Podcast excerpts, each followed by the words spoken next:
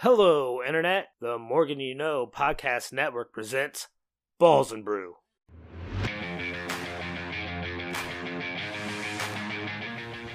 Hello, ladies and gentlemen. Welcome back to another edition of the flagship sports podcast here on the Morgan You Know Podcasting Network. I am your affable host. My name is Rod Morgan. I am normally joined right now by the extremely talented executive producer of this podcast, one James Thomas Jamriska, but he is courier to a late night softball practice in the winter time. I don't know. I'm going to go to the old man here on this. We all love Jimmy, and we're not throwing any aspersions here, but Chris, that sounded awful fishy to me here in January. Jimmy is the boss. I have to defer to his judgment. If it is Winter Softball League in Central Indiana, who am I to say that that is something that does not exist? All right. Well, that's that's the old man's take on it. Jimmy is not here with us this week, but he is expertly producing this podcast and getting it out to you people. But what you want from this podcast is information from our football handicapper. He's our guy. He's studying the numbers. He knows the referees that are going to be in the game. I guarantee you don't know the names of the referees that are going to be in the game, but our guy, Josh Williams, over there in South Bend does. Josh, hello. What's up, boys? We we finally got off the schneid a little bit uh, last week. We hit a prop. We hit a prop. We hit uh, under 15 and a half rushing attempts for Rachaad White, as absurd as that sounds.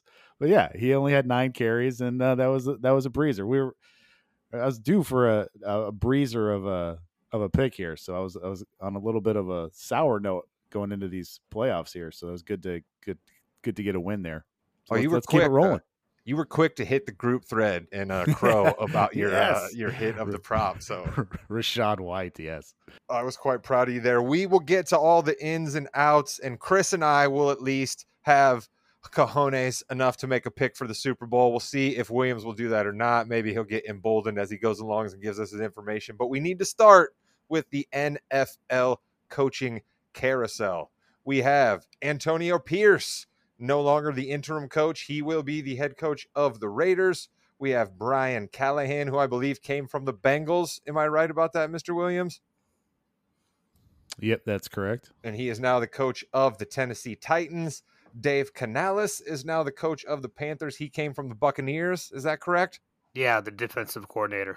All right. This one surprised me. I didn't even know that this had happened, but Mr. Williams informed me that Raheem Morris has been named coach of the Atlanta Falcons. Good for Raheem getting another shot. That's great. But I think one... I got that wrong, Rod. I don't think he was the defensive coordinator. I was wrong on that, wasn't I? Yeah, he's oh, yeah, offensive, coordinator. offensive coordinator. Yeah, Morris is the defensive coordinator from the Rams who went to the Falcons. Correct. Who would coach the Bucks back or probably a little too early in his career. Good to see him getting a second shot. A lot of people like his resume after his workout in Los Angeles. We'll see. Could be good things for him. But the hire that I believe everyone will want to talk about. This man's name was dropped by our guy Jimmy during the year as maybe coming back home to Chicago. The Bears have ultimately stuck with Eberflus, so it didn't happen there. But Mr. Williams, I believe there might have been a couple of times where you thought this man who landed in San Diego slash Los Angeles was the perfect hire, and it became official. Harbaugh leaving Ann Arbor, Michigan, and going to San Diego, the easiest career choice in the history of the world to make, according to our guy, the resident couch potato, Pete Osterman. Mr. Williams, what do you think about it? Yeah, Harbaugh to the Chargers. We, I don't think it was a, it was like a minus three fifty as as as what somebody might have said earlier today. And maybe after the Raiders hired Pierce, because I th- I always thought it was down between the Chargers and the Raiders. Um, he had hired the same agent as Brady, and we know Brady's got uh, some stake in the Raiders there, and and Harbaugh's wife is from Vegas, so we thought that could be a possibility, but uh, what made the most sense to me was was uh, Harbaugh teaming up with with Herbert, the best quarterback out of all these eight teams, and and developing a team from there. And uh, they needed a culture shock anyway. How many times have we come on here and said the Chargers have all the talent in the world, they just don't have any uh, drive, they don't have the right leadership, and uh, you can say what you want about Harbaugh. I mean, I never thought he was going to go to the Bears because he didn't get along with Kevin Warren, who was the old Big Ten commissioner. And that's the thing with Harbaugh, man. It's like he's a fantastic, fantastic coach, but like he's a little prickly, man. He's he's just got a weird uh, sense about him, And uh, look, if you go if you go back and look at the San Fran record when he when he took them to almost uh, three straight Super Bowls, he did, he did take them to three straight NFC Championship games. Like they didn't really get rid of him because he couldn't coach. He they got rid of him because Trent Baalke and him couldn't coexist. And and that's the thing there. So we'll see if it works out. I, I think I think you're going to see immediate um, uh, success with the Chargers right away. But whether or not his message goes awry later on is is another question uh, in and of itself. All right, Chris, let me ask you this. We've seen Harbaugh's track record. William spoke about how it's a resume, and we can talk about his personality quirks all the time here, but that's not really what we do on this podcast. So I'm going to ask you this question San Diego, boom, got him to be a pretty darn good proven winner by San Diego standards. Stanford got them to be a pretty darn good winner by their standards. Came to San Francisco. Williams just gave you the stats there. Went to Michigan, won a national championship, how quick will Jim Harbaugh turn around the cursed San Diego Chargers, as you like to talk about all the time on this podcast? I'm going to have to see it to believe it, Rod. I'm sorry. And like, really, right now, it is put up or shut up if you are the Chargers. Herbert is supposed to be a future Hall of Famer type quarterback. Uh, he's supposed to have all this talent in the world. If he can't get it done now, what is the next excuse? How are the Chargers going to charger up this next season? There will be a way. We may not realize it until it's too late, but but there's probably going to be a way. So, how much call is uh, Harbaugh going to have out there in San Diego, Mr. Williams? Help me out a little bit here. Is there still a GM in place? Is a new GM going to be coming in that's Harbaugh friendly? Like, how's all that going to work? Because you just spelled out how it's tough to get along with Jim. We know that the San Diego, I keep saying San Diego, the Los Angeles Chargers owner is a little bit, you know, kind of hands off. He's not a real let me get involved in football matters kind of guy. So, who's going to be running the show out there? Because that might keep Harbaugh around a little bit longer than you talked about. He burns bright and then goes. Yeah, I haven't heard anything about about the GM. I assume it's going to be um, somebody else. I, I, don't think that they would give full ownership to, but I, I, I don't know. They are going. It hasn't gotten out yet, but I assume that he's that Spanos finally cut a big check to, to get Harbaugh, and that was one of the reasons why maybe he wasn't such a huge favorite to go to the Chargers because we didn't think that Spanos would actually divvy out the money and actually get land him. But uh, yeah, that's that's to be seen. I mean, I, I think he's gonna he he has turned around programs uh, quickly, and so and you, when you think about Justin Herbert, he's had arguably the three worst coaches like in this last decade, going back to college. Mario Cristobal for used to coach at Oregon. He is terrible, absolutely terrible. And then they had, then they had Anthony Lynn, and then he had Brandon Staley. So going from those three guys to Jim Harbaugh is a huge, huge, massive upgrade. And we know Harbaugh likes to uh, draft offensive linemen. He likes to work on both lines right away. And I mean, that's that's a great way to improve this team. And this team needs toughness too. So uh, we'll see where he goes in the draft. But I think the sky's the limit with the Chargers. Finally, finally, the Chargers did something right. It seems like I forgot Anthony Lynn existed. That was a complete name from the past there when you were running down that. I forgot. I, I, was definitely he's certainly not any better than any of the other coaches the Chargers have had. You know, your Marty Schottenheimer, we saw him try and fail out there in San Diego. You know, I mean, the list goes on and on of guys that just couldn't quite get it done. Chris, let me ask you this. Let's move off of Harbaugh. We could talk about him for days. Pierce, Callahan, Canales, Morris. Which one of those moves the needle for you the most? Which one of those do you think is going to have a positive effect on their team? Callahan and Tennessee. I think you're going to see a completely different type of offense in Tennessee, and that means more uh, competition for our Indianapolis Colts. So I'm probably. Good. I don't want to hear about that. I know, but that's what moves the needle most for me. All right, is that's they're good. getting a great offensive coordinator. Like, look what he was able to do without Joe Burrow. Yeah, he certainly had that backup looking pretty good. Williams, I'll ask you the same question. Hopefully, you'll give me a different answer. Pierce, yeah, I'm going to make you give me a different answer. Pierce, Canales, Raheem Morris. Which one of those three you think moves the needle the most for the squad? I would definitely not say Canales. he was pretty terrible with Tampa Bay, and that that even he nobody nobody wants the job, right? Nobody nobody ran more on first and second down and then passed on third down. So nobody was pretty much more predictable than Dave Canales was. That's what made Baker's season all that much more impressive is that Baker did that without a great OC. Now Canales did have a, a little bit better playoff with with Philly, and he did call some good plays against Detroit. But yeah, I don't know. I I, I would go with Mahoris or with Raheem Morris just because uh seems like seems like everyone says that he's ready for his second chance, and he has put some he's put together some really good defensive game plans. Um, but the man, the Raiders guys love Pierce. The the I mean Crosby was talking about like retiring or like you, you better trade me if you don't bring back Pierce. So yeah, I don't think Davis we've ever is, seen uh, players go to yeah. bat for a coach quite like they went to bat for Pierce. So it'd be interesting to see if that parlays anything yeah. for the Raiders. The last time was when the IU men's basketball team came out in support of Mike Williams to replace Bobby Knight.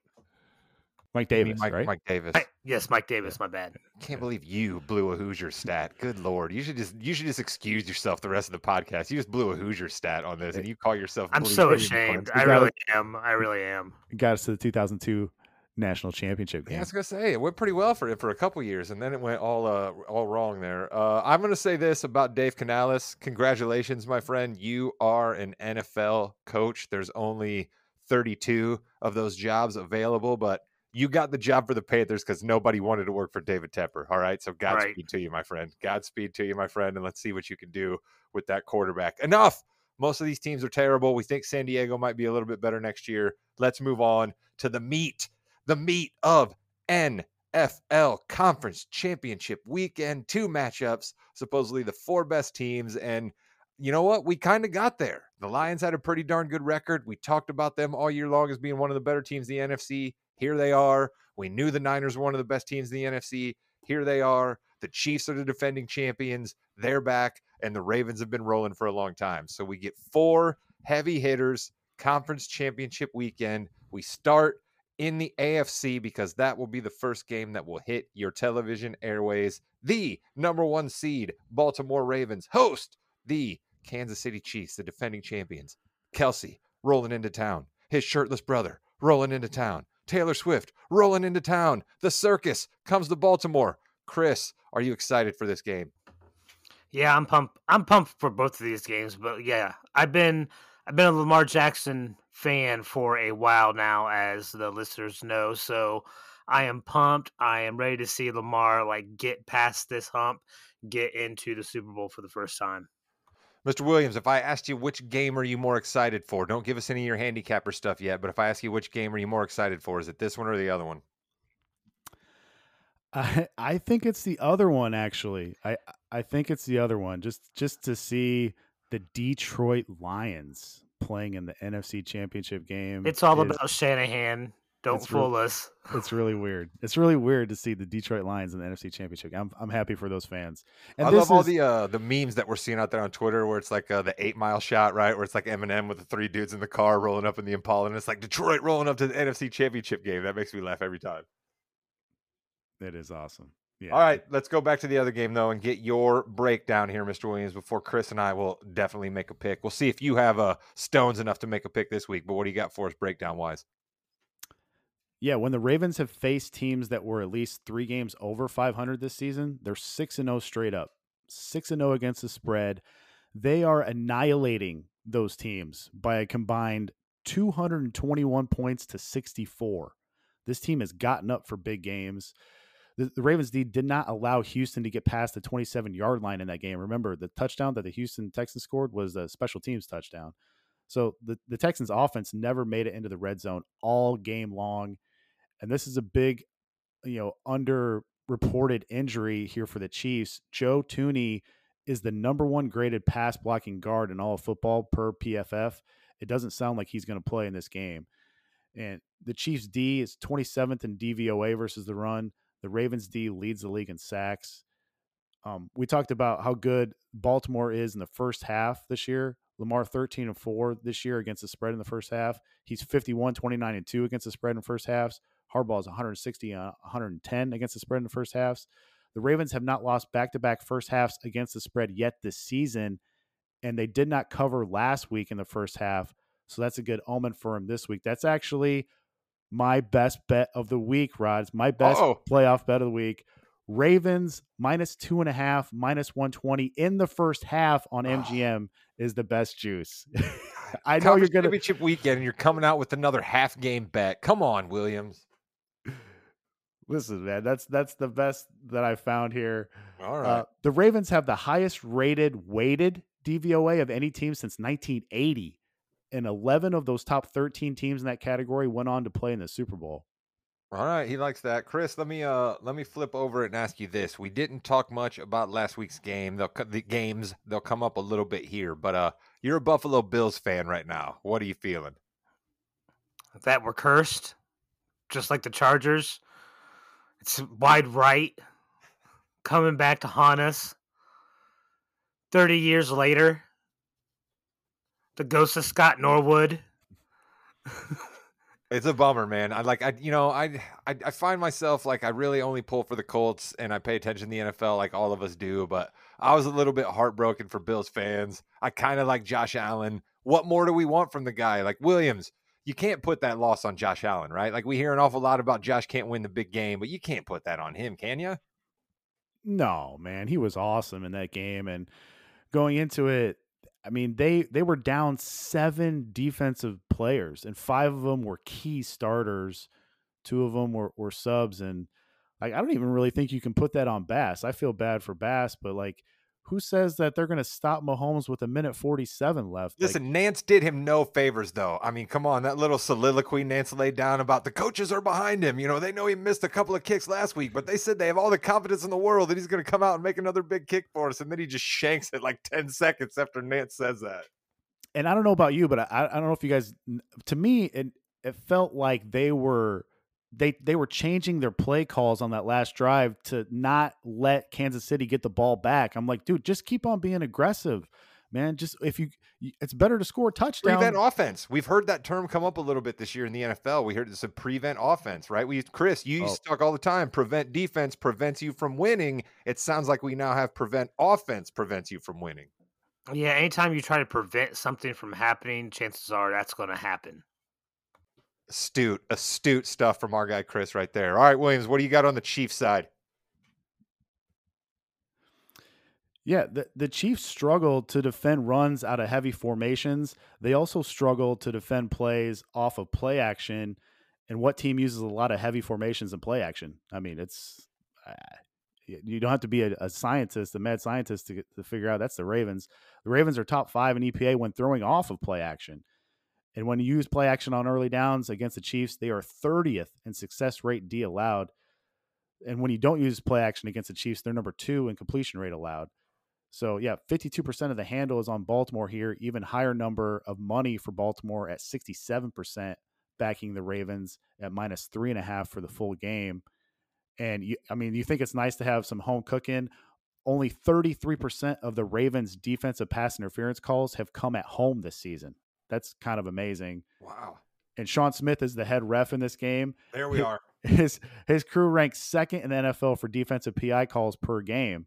So that's an interesting, you know, side plot there. The side judge and the field judge are from Brad Rogers' crew and Carl Cheffers' crew. So this is kind of like an all-star crew. But my guy those, Chef, my guy Chef, love my guy Chef. Those two specific crews combined to call 78% of their defensive PI calls on the road team this season. That is by far the two highest percentages for any of the crews this season. The Ravens D ranks first at generating false starts on opponents when playing at home. And remember, the Chiefs are going to have a backup guard in there trying to protect Mahomes versus this well schemed up, stunning defense that Mike Macdonald has in the Ravens. And oh, yeah, by the way, this is the first home conference championship game in Baltimore since 1971 those fans are going to be going crazy. Remember when the when the Ravens won the Super Bowl in 2000 2012, those were on the road. So they have not hosted a conference championship game since 1971. Ever as the Ravens. Like let's just go ahead Right. and say that. They've not Yeah. hosted one as the Ravens. That was the Colts back then. That was Johnny U. Yeah. So yeah, this uh, those those fans are going to be going insane. They certainly Sunday. will be. It'll be rather cold, but the Chiefs have some experience with cold. Chris, you heard the breakdowns from our guy, the handicapper, right there. I'm going to you first. Who's winning and representing the AFC in the Super Bowl? Baltimore Ravens, and it's just because I believe in their offense more than I believe in the Chiefs' offense. Nice. All right. Short, sweet, to the point. Williams clearly doesn't want to make a pick, but I will come on here and tell you right now that similarly to the way I handle my business on the Yeah We Know in the Ring with me, Jimmy, and Chris Wrestling podcast, if you have not bet against Roman Reigns for basically the last three and a half years, you've never been wrong. I'm not going to bet against Patrick Mahomes. Give me the Chiefs and Andy Reid and Mr. Taylor Swift himself figuring out a way to get it down somehow. And you know what? I just keep remembering in the back of my mind how absolutely fantastic that play that the Chiefs almost pulled off versus Buffalo when Toney was called for offsides. So I still have that in the back of my mind. And Andy Reid is the king of the trick play. I just see Mahomes, Reid, Kelce pulling something out of their butt and getting it done, and Kansas City goes back to the Super Bowl with the chance to win. Williams, am I wrong that you actually want to make a pick for the people, or should we move on? I'll uh, let's uh, let's go out on a limb. I think this Ravens defense matches up really well with this Kansas City offense. I think this is a watered down version of the Chiefs. I think they beat up on an extremely banged up defense in Miami, an extremely banged up defense in Buffalo. I think their run comes to an end here. I think Baltimore not only beats the Chiefs, I don't think it's close. Wow. All right. I stand alone. Who knows which way Jimmy would go? It's probably better for both teams' fan bases that Jimmy's actually not on here making a pick. Things usually tend to go against our guy, Jimmy Jamriska, when he gets out his crystal ball. So you're welcome, Ravens fans. You're welcome, Chiefs fans. Let's move on to the second game of the day. The one that Mr. Williams said might end up being the surprise better game. Lions, Niners, Williams, your guy, Shanahan. You've been waiting for this all year. Here we go. Yeah. The Niners have faced the Lions 21 times in the last 40 years. They're 18 and 3 in that time span. They've won 13 straight home games against Detroit. The last Detroit quarterback to win in San Francisco was a guy by the name of Joe Reed, who beat a guy named Steve Spurrier all the way back Hey. all the way back in 1975. I've heard of the old ball coach. Detroit hasn't won in San Francisco since 1975, but the Niners have not covered the spread at home in their last six games. We should say that they're favored by seven here. There's some spots where the, it's bet up to seven and a half. And uh, will Deebo play or not? That's that's kind of the the major question here. When Deebo gets two targets or fewer, the Niners have lost four out of their last five games. When that happens, Deebo leads the Niners in targets and receptions this season when they are leading. And when Deebo starts and finishes this season, they're 12 and 1 straight up, 10 and 3 against the spread compared to when he misses or doesn't finish, he's they're 1 and 4 straight up or 0 and 5 against the spread. Goff has lost 5 straight versus the Niners. He's played against the Shanahan-led Niners team 4 times out in San Fran. Goff's offenses in those games have averaged over 32 points per game. So that's some some good notes for for Detroit there. Th- This is the first playoff matchup in NFL history where a number one overall pick is taking on the very last pick in a draft. So that's that's something interesting too. Uh, the Lions are the only NFC team to never have reached the Super Bowl. They're looking for their first road playoff win since 1957. They've lost 11 straight road playoff games. 57, Chris, you'd already done retired from your first job in insurance sales by that point when the Lions won their first playoff game. Yeah, yeah, it was. That was a cold winter '57. I remember. It was not fun. Chris, your Lions, are you worried about your Lions and a little bit of we're proud and happy to already be here? Where are you at right now going into this game? If there is a single coach out there that can make sure his team isn't complacent or happy about where they're at, it would be Dan Campbell. All right. That guy isn't giving up or slowing down or stopping or listening to reason. You know, listen, it's the Lions. You better put on a diaper because it's going to be a crazy ride. You're definitely right about that, my friend. Glad to know that you are excited. Mr. Williams, you got any more nuggets to drop on us before Chris and I make a pick? Yeah, the Lions is the first team since the 2013 Broncos to have four different players score at least 10 touchdowns. So they're a pretty well balanced offense. The problem is their defense. The Lions D, the 28th 28th since week 15 in EPA per dropback. They've allowed 31% of passes to travel 10 yards. This could be a big game for Kittle. The Lions have struggled versus tight ends. This, this could also be a big game for Aiyuk because the Lions have struggled versus perimeter wide receivers. And the, the last eight one seeds in both conferences, they've underperformed their team total in the divisional round. So was last week by an average of over three points per game, maybe because of the bye. But they've outperformed their team total in the conference championship game in that same time frame by an average of over three points per game. Detroit's getting 51% of the handle, but 65% of the money is on San Fran minus seven. And Clete Blakeman is refing this game. Lastly, here, home teams are 10 and 6 on the money line with him this year. The Niners are 4 0 straight up with Blakeman since 2019. I think Detroit has to stabilize the running game. They have to get Gibbs going.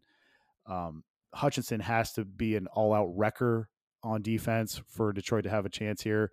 What what hampers Detroit honestly is it sounds like the weather is going to be awesome. And we've seen Purdy's three worst games have all come in the rain. Um, where his hand size, we, we've had some combine hand size come up, Rod, with with Purdy's small hands can't handle the ball in the rains. But this is supposed to be like 70, 70 degrees or something and, and no wind in San Fran. So I don't know. This is this is a outdoors too. This is a tough ask for Detroit here. Yeah, Chris, I'll go ahead and go here. I uh, I called the Lions a team of destiny a couple of weeks back, and I'm not going against it. All right, I'm not going against it. I understand San Francisco's big and mighty, and if Shanahan has his starting quarterback, he makes the Super Bowl. Right? I've, I've heard all of those stats, but give me the Lions. All right. There's vomit on his sweater already. It's mom spaghetti. Let's go, baby. All right. Eminem, Marshall Mathers, Kid Rock, Bob Seger, Motown. Let's line them all up. All the Detroit luminaries. Ted Nugent. Let's get them all out there. Line them up for the Super Bowl. Detroit's going. Chris, your thoughts?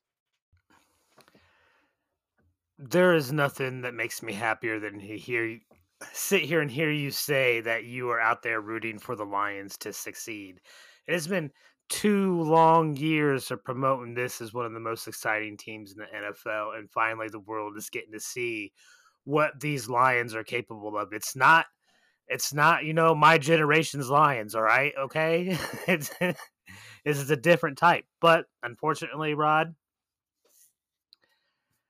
I don't let's just say I know that the Lions are not going to win. All right, you dog. And I'm standing alone on both of these games. We you were dogs. Told, you guys are afraid. You guys are scared. This It's like the Blair Witch Project. I'm out there in the forest looking around. You guys Rod. are standing in the room. It is out of our hands, Rod. Listen. The NFL made this decision. They told us this decision, all right? They oh, showed oh, us months ago. I told you not to do this and you're all doing right? it when they released the NFL Super Bowl logo, they're telling you what teams are making it in. All right, two years ago, Bengals and the Rams. No one thought that was going to be the Super Bowl. Colors told us otherwise. The colors were right, Rod. Uh, and then the Eagles and the Chiefs. Maybe you could have thought the Chiefs would make it, but no one thought the Eagles. But they had green in that Super Bowl logo for some reason. This year, it's purple and red. All right. It's going to be the Ravens and the 49ers. The NFL has told us this is what it's going to be. I will be rooting for the Lions, and I will eat some crow next week if the Lions win. No, no, this is ridiculous. You don't get to eat crow. You don't get to root for the Lions. Your pass is revoked. All right. The governor oh. of Michigan, Governor Whitmer, has came out right now, and you're no longer allowed up there. She's hearing this out of you. You come on here and you try to say how you've been trying to fire up the bus for them, and then you cut their legs out from underneath them. That's terrible of you, Chris. You better not show your face in Michigan. Williams, are you going to make a pick here? Yeah, I will say one thing that Detroit has going for it, and you guys are not going to believe what, what I'm about to say, is if there is one criticism, and I think it's a huge criticism of my guy Shanahan, is that he is way too conservative in certain spots. He, I was yelling at the TV last week on the third and two call, and he and, and he did the same thing that Buffalo was trying to do. He was trying to uh, possess the ball long enough so the Packers wouldn't get it and so he would get it back. I get the middle eight strategy, but it's just like you have the best offensive weapons in the league. Don't act like the third and two is like third and 15. I mean, go for it. And that's one thing that Detroit will do. Detroit will be playing, Dan Campbell will be playing so aggressive. He could go for it like fourth and six from his own 32 in this game. I mean, I'm not kidding. Like they've got nothing to lose. And when you add that variance into the game, I think that that could help the Lions here if they if they convert on fourth down. And also, what I tell you last week, Green Bay got, got the toss. I'm not sure who won the toss, but the, Green Bay got the ball first, and they went down and kicked the field goal. What do you mean you're not sure who won the toss? You told us all we were supposed to pay attention. How yeah, do you not know? You're supposed to pay attention. All I know is that Green Bay got the ball, and so maybe I was right on the. If Green Bay gets it, they will get the ball. That's what Detroit should do. If Detroit wins the toss, they should take the ball. Wait a minute. Are They you should picking take the the. Lions here? Are you picking the Lions here? I am not. I'm just Okay. telling you. I'm like, telling you're about to get kicked out of California. You've been driving the 49ers bus for longer than Chris been driving the Lions bus, and I thought you were about to cut their legs out. I'm telling you, this is how Detroit stays in this game. This is how they pull off the upset. They take the ball, they go down and run down San Fran's throat. Now you make San Fran play from behind. We've seen that. Maybe Deebo isn't 100%. And then then then Detroit's got a chance. Hutchinson comes around the corner with some sacks. So All right. that's how you do it. So the but undertones of what you're saying here is if Deebo Samuel plays for San Francisco, Detroit's in even more trouble. I think that's what we're hearing from you. yeah, it's going to be tough. It's going to You know I hate laying points with the favorites, but I think the two favorites here cover. I'm way way more way more confident actually in the Ravens covering than San Fran. All right, there you have it, folks. NFL Conference Championship weekend will be in the books after this Sunday. We will get our guy Williams back next week to chop up those games and to go over the Super Bowl. The cool props. I don't know. We'll have a little while actually before the Super Bowl, so who knows what we'll do. Maybe next week we'll give out some awards. I don't know. Our producer Jimmy Jamriska will be back next week. We'll have something special for you NFL wise. Chris and I are going to attempt to run a pick and roll on the uh, NBA fast break. We can't really run a three man weave without our guy Jimmy Jamriska and uh, Williams. No matter how much we begged him, still refuses to talk about the round ball. So we will say goodbye to him, and I will do my best to try to run the fast break on the other side.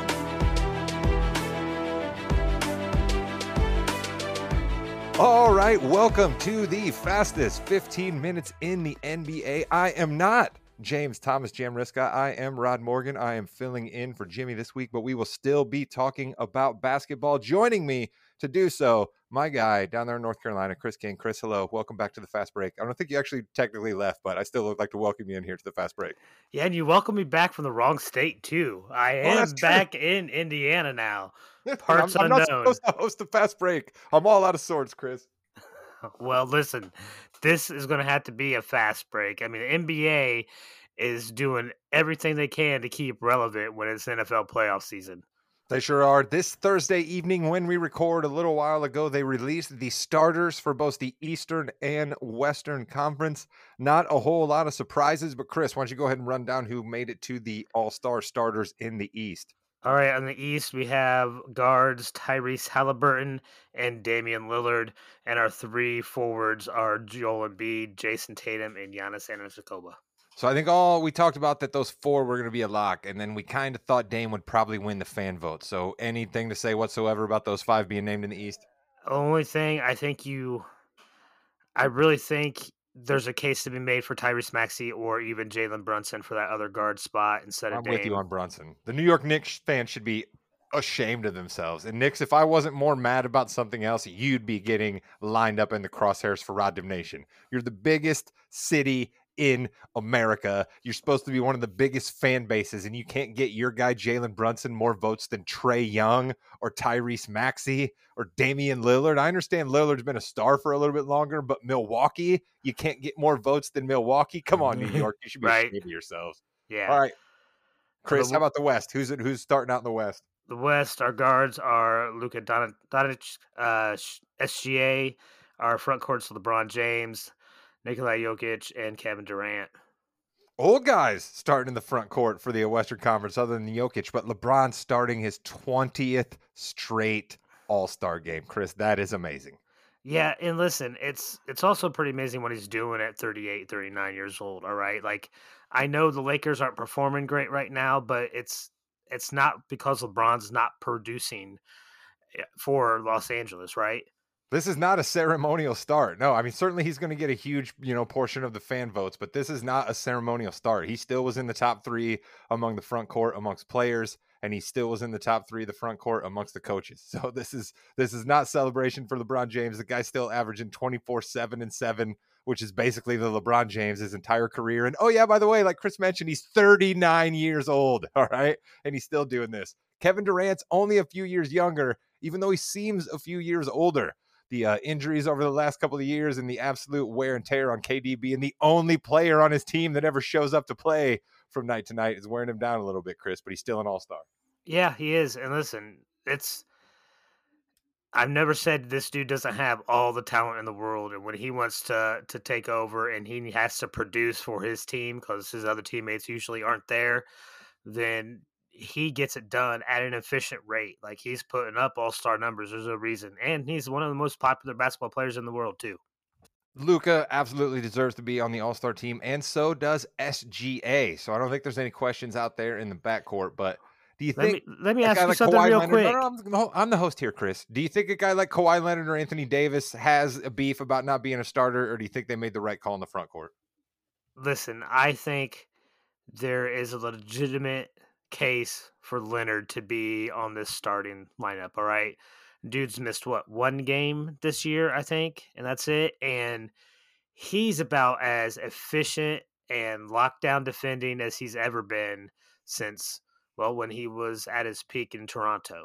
So I definitely think if you want to go by this year, I think you have to make room for him on the front court, maybe instead of Durant or even LeBron.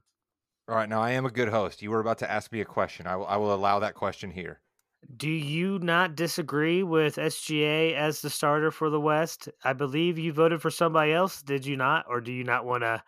Oh no, I did. I voted for Steph Curry. I have no, I have no qualms in saying that I voted for Steph Curry. Steph Curry is still a star, and I like star power, and I believe that we should all still bow at the feet of Steph Curry. Right? Like he's off a little bit this year based on some of his uh, stats in the past, but again, he's carrying Golden State. He's got nobody on that team with him at times, so. I still rewarded Steph Curry, but I have no problem with SGA being in the All Star game. He is an absolute monster. Two straight years. He's got the most 30 point games by anybody in the NBA this year. So, I mean, when you can say that kind of stat, you deserve to be in the All Star. Yeah, and he's going to start making a legit case for MVP consideration, at least to be mentioned in the conversation. Well, I mean, he's going to have to split votes with Chet Holmgren, who everybody keeps telling me is just the greatest player since sliced bread. So, I mean, you know, do you think that's going to factor in? No, because Chet's up for. Rookie of the Year. I'm being tongue in cheek. We're not talking about that. Here's what we are going to talk about, though the Milwaukee Bucks, who we've mentioned a time or two is kind of listless on this podcast, maybe not seeming like the stronghold for a championship run like they have been in the years past. Even though they were 30 and 13, Chris, they fired Adrian Griffin. The guy had won four of his last five games. He won the night before they fired him. Were you surprised by this, or did you kind of think it was coming? No, I was shocked. And I'm still a little bit surprised. I know there's a lot of stuff going on being said out there and everything. I, I saw some quotes that were I thought was from Giannis, but then I also seen other quotes about Giannis being surprised about his firing. So, I mean, who knows? It's unprecedented. I mean, it's happened what maybe one other time you could point to in the Well, history. David Blatt, everybody keeps pointing to, but Blatt had coached the team for a year prior, right? He Yeah. had been the coach for a year, and then they fired him. Adrian Griffin, this is his first ever job, and he was 30 and 4, 30 and 13, and they're like, not good enough, chump. Yeah, yeah, it was crazy. So either either Giannis knew and and made it be known that this was going to have to happen, or they just knew Giannis. I don't know. Some it's not adding up to me. Still, I'm shocked. I don't know if Doc Rivers is the right way to go. I think they should have hired Stotts back. Yeah, Stotts might have been okay. Uh, Stotts isn't much of a defensive guy. Rivers not really much of a defensive guy either. But you'd hope that the defense steps up a little bit with Doc Rivers. I mean, Terry Stotts just has no defensive stats whatsoever to speak of. I mean, his teams were terrible all those years in Portland with Dame. So Well, listen, they got they got a coach that isn't great on defense, and they gave up defense to get Dame anyway. All right, so you're not addressing a need that you think your team has, even though they're winning seventy plus percent of their games. Uh, you don't go out and get a coach that has a thirty five percent winning percentage on on playoff closeout games. All right. That's not a good coaching record to have to be brought in to turn a team around to get over that finish line. let me ask you this. All right. I'm not here to be Doc Rivers' number one supporter. All right. But that stat gets thrown out all the time. Okay. And there's still a little bit that should be given to Doc Rivers for being able to make it to that many different games that matter. Okay. That means you have a lot of teams that are always in the running and you're playing big time playoff series. Now, again, I'm not making excuses for him. You need to win more of those games than he has. But last time I checked, Doc Rivers doesn't saddle up a pair of sneakers and get out there on the court. All right. So you can't put everything that happens in those games on Doc. One of those teams that blew a huge lead had Ben Simmons on it, Chris. We haven't seen Ben Simmons play basketball in a long time. You really want to try to put what happened in that game on Doc Rivers?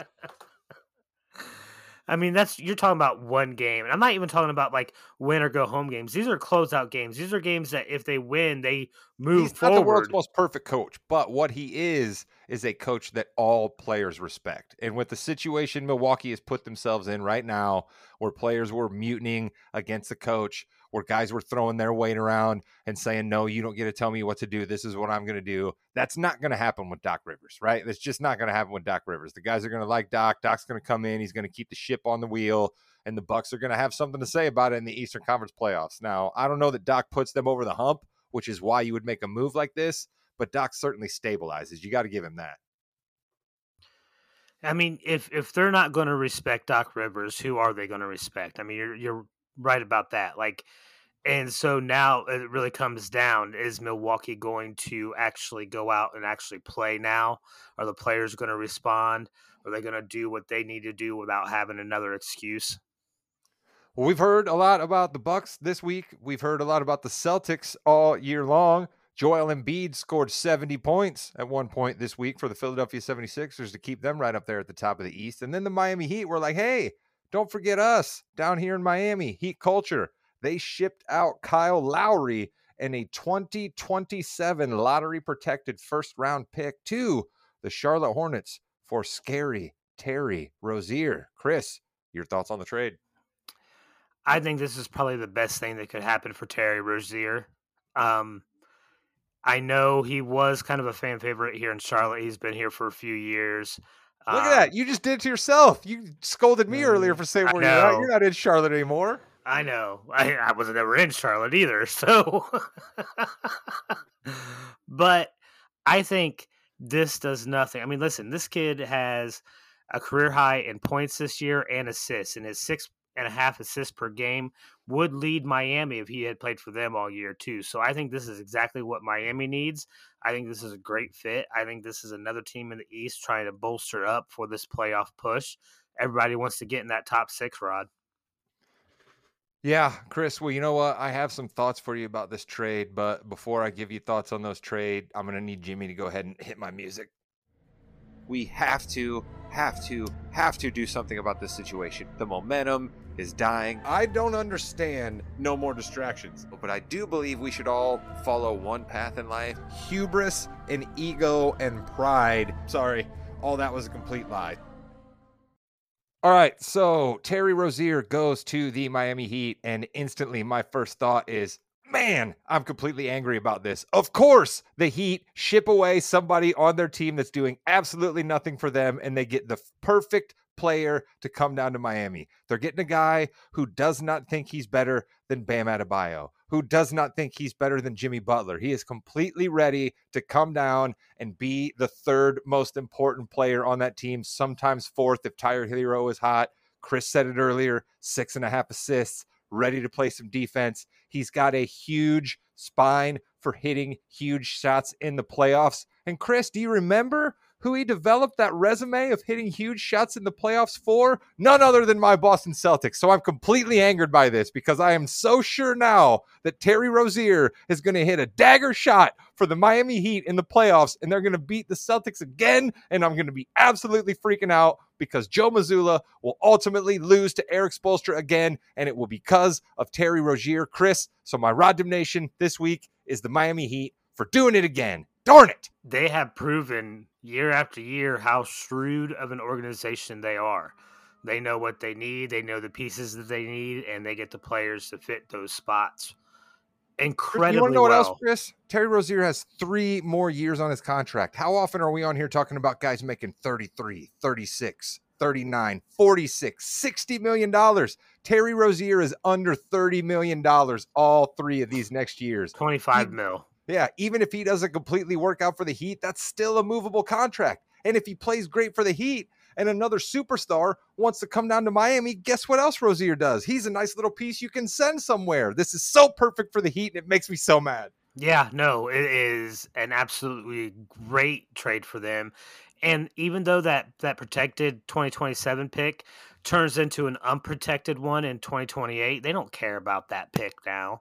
You know, that's too far on down the line. And Miami is a place that is known. Yeah, can you guarantee me Pat Riley's still going to even be running the Heat in 2028? He don't care. That's why he shipped it out. Well, no, but they can still get big name free agents to come to Miami. It's not like a Minnesota or Indiana. You can't always get that big name free agent to come there. Miami can. Yeah. So Pacers made a big move getting there. Siakam. The Heat made a move getting uh, Lowry.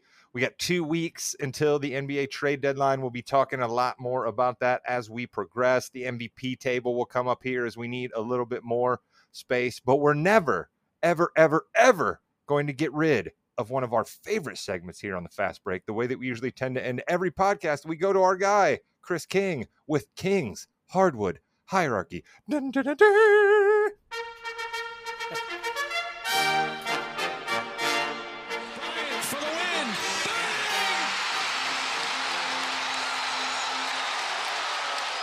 All right, Rod, we're, we're going to have a change this week, and I know you're not happy about it, but but they lost That's- at it's home. inevitable. It's inevitable. They lost at home, and even though that's still a, a, a loss to a defending champion, all right, that's there's another team out there that has just been been proving how good they are, and they have climbed atop their uh their conference, all right, and that is the Oklahoma City Thunder, all right. They're going to be the Kings this week. Yeah, that's fair. We've been talking around Oklahoma City all year long. They've been coming in at the Queen a little bit. We've been talking about how they've been hot, and it's fair. I can't I can't deny the Oklahoma City Thunder. They just don't have weaknesses. They got dogs, they got athletes, they got three point shooting, and they have an absolute mid range killer, which we all know works in the playoffs. People should be afraid of Oklahoma City, Chris. I love this pick here.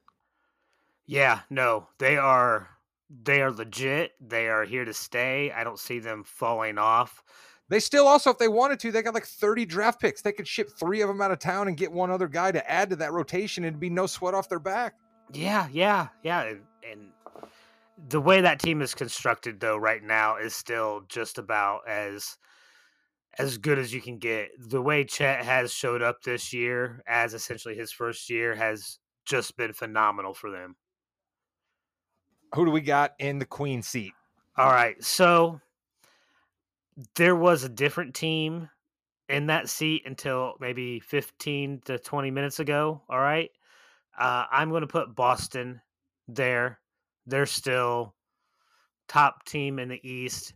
Um, this other team is going to uh, be a, a. We're going to have two princes again this week. All right. The spin doctor spot. Love it. All right. I'm I'm still gonna put the 76ers as a prince. All right. They had won seven in a row before uh, tonight, uh, as we're recording this, but but they've been playing very well.